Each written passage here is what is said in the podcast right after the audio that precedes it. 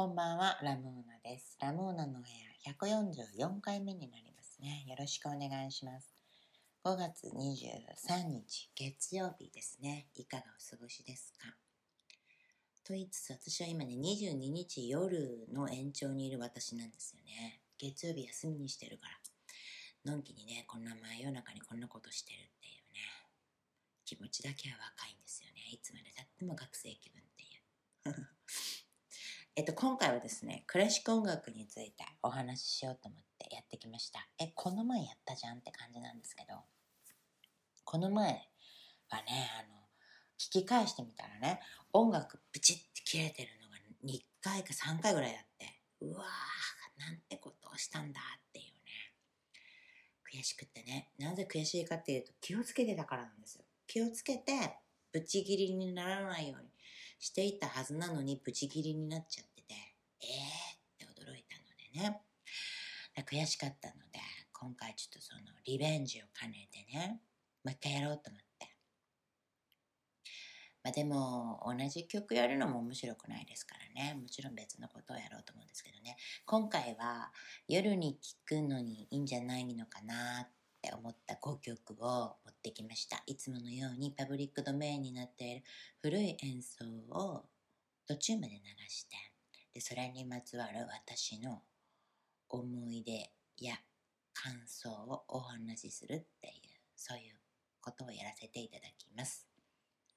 私が喜ぶ回ですけどね。まあ、よろしければ聞いてやってください。今ちょっと今日ね、福岡なんですけどね、マイクを忘れちゃってね、周りの音を拾ってしまうかもしれないんですけど、拾ったらすみません。まあ、夜だから大丈夫だと思うんですけどね。じゃあ、早速行きましょうか。まずはショパンですね。ショパンのワルツ第7番 A 破単調作品64の2を聞いてください。どうぞ。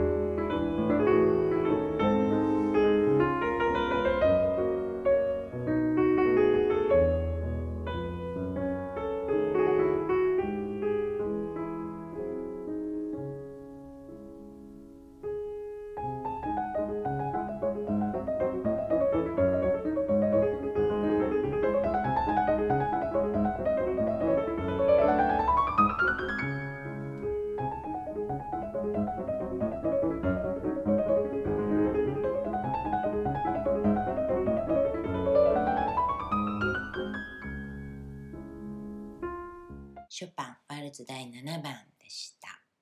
ロマンチックな音楽ですよね。本当に素敵ですよ。ショパンが本当、もうピアノといえばショパン。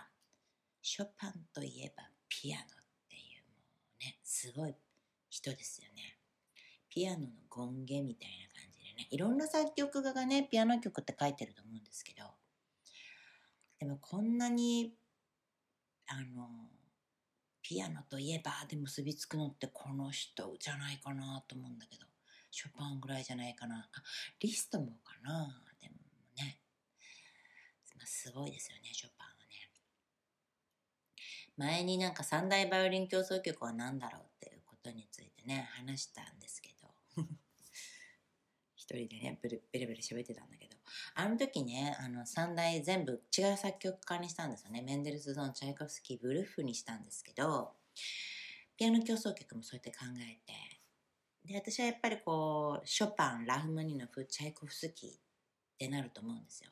チャイコフスキーってすごいですよね。そうやって考えてみるとね、どっちにも入るから、まあそれはいいとして。で、ショパンのピアノ競争曲を言うとして、じゃあでもショパンって2つあるけどどっちなのっていう。ショパンのピアノ競争曲って1番と2番があって、これ両方ともすごいんですよね。なんか、1番しか最初知らなかったんだけど、なんかマルタ・アルゲリッチのピアノ協奏曲の1番の CD 買った時に2番も入ってて、2番聴いたら2番もすごいよくって、え、ショパンすごい、こんな同じような曲2曲なのに、全然飽きないって、よくわからない感想なんですけど、どっちもすごいってすごい大興奮した思い出があって、あれ以来ね、1番と2番で迷うっていう遊びをしてるんですよね。同じ感じで、ラフマニノフのピアノ競争曲もあるんですよね。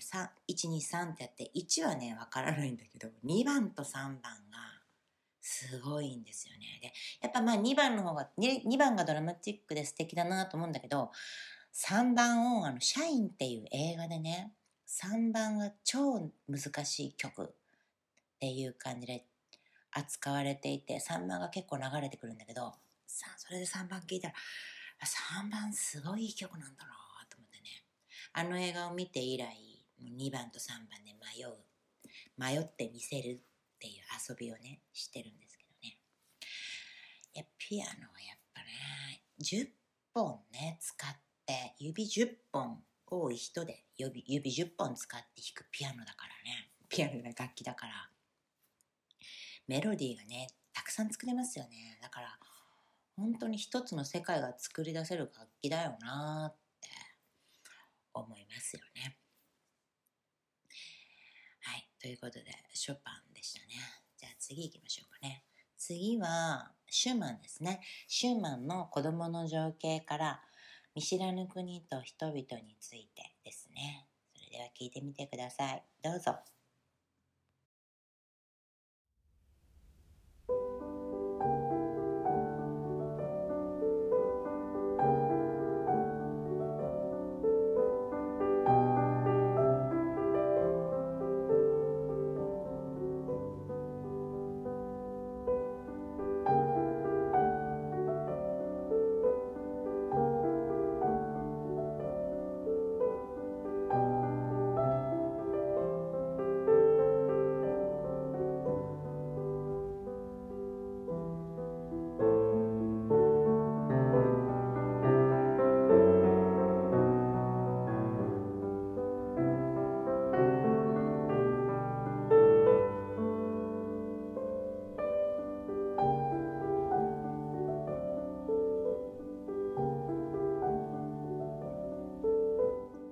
シューマン作曲子供の情景から見知らぬ国と人々についてでした。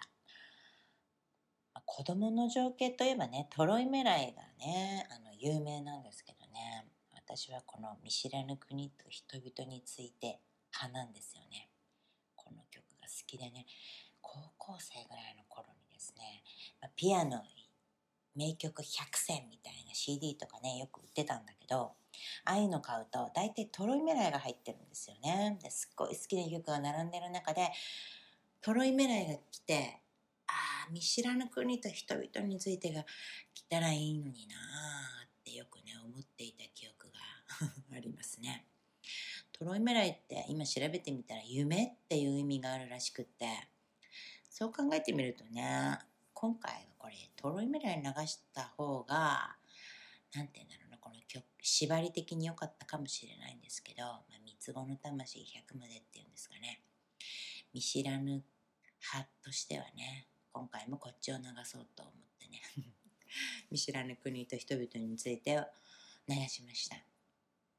優しい曲でねシューマンってねすごく優しい人だったんじゃないのかなってね勝手にね思ってるんですけどね。こんな優しい曲作れる？っていう優しい対シューマンって優しいでしょ？ってこれ聞くたんびに思うんですよね。本当に優しいかは知らないけれども、でも優しいですよね。こういう曲作れる人は多分優しいですよね。優しいシューマンの曲でした。じゃあ次ですね。次は、ヘンデルですね。ヘンデルのオンブランマイフを聞いてみてください。どうぞ。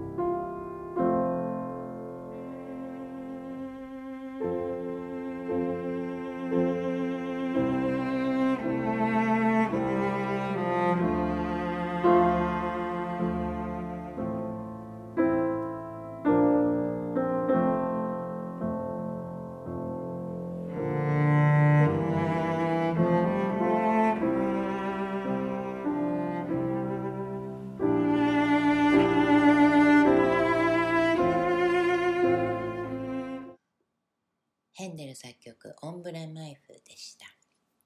ラルゴっていう言い方もね、聞きますけどね。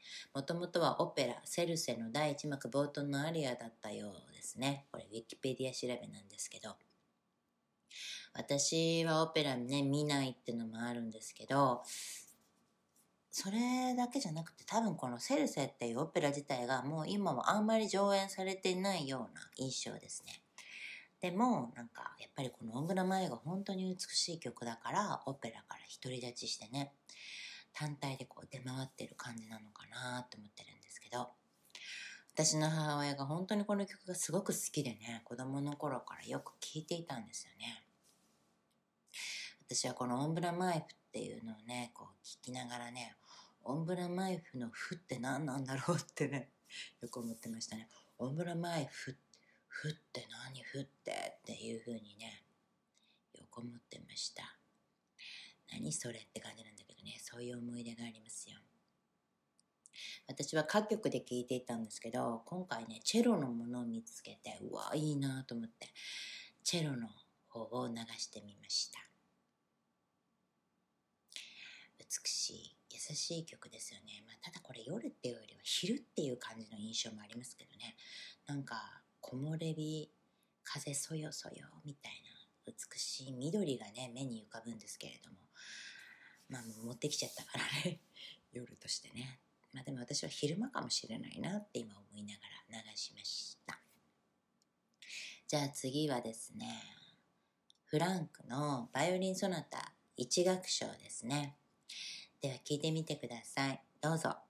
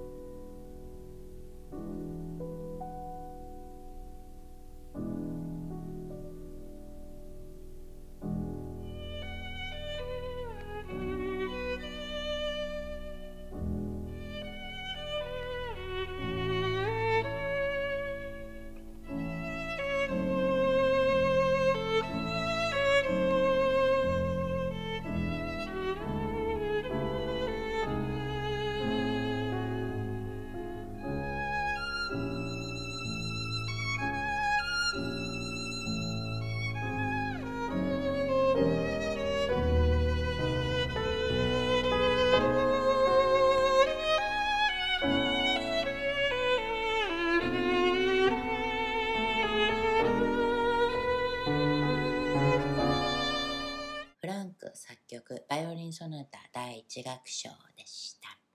フランクってセザール・フランクって言うんですね。知らなかったですわ。バイオリンの曲は私はあんまり聴かないんですよね。敬遠してるところがあって。なんか世界がすごく独特、音色が独特だし、すごくね、濃いんですよね。閉塞感っていうほど嫌な感じではないんですけどなんかちょっとね息苦しい感じがあってなかなか普段は聞かないんですけどこのフランクのバイオリンソナタってなんかたまに聴きたくなるんですよね。メロディーがブランコみたいなブランブランっていう なんてだろうなんか行ったり来たりしてる感じが面白いなと思って耳なじみがいい。心地がいいんですよね。それでなんか好きなんですよね。夜っぽくないです？まあ昼とかでもいいんですけどなんかこう夜にいいなと思って今回ちょっと流してみたんですけどね。バイオリンどうしてこんな印象を持つのかなと思ったらやっぱりこの BBC あのイギリスのシャーロック・ホームズの冒険っていう古いテレビドラマシリーズがあるんですけど、ジェレミー・ブレット演じるあのシャーロック・ホームズがもう最高なんですけど、あの人の、あの人がバイオリンを弾くシーンがあるんですよね。まあ、ホームズが弾いてるんだけどね、それがもう悪魔的なんですよね。あの見た目もすごいシャープだから、あの人のバイオリンの感じが、もうそのまま私の中のバイオリンになっちゃったんだなっ今思いました。ジェレミーさん別にバイオリン弾いてるわけじゃなくてポーズだけなんだけど、あの雰囲気がね、バイオリンって感じの雰囲気なんですよね。あれに影響してのことかもしれない。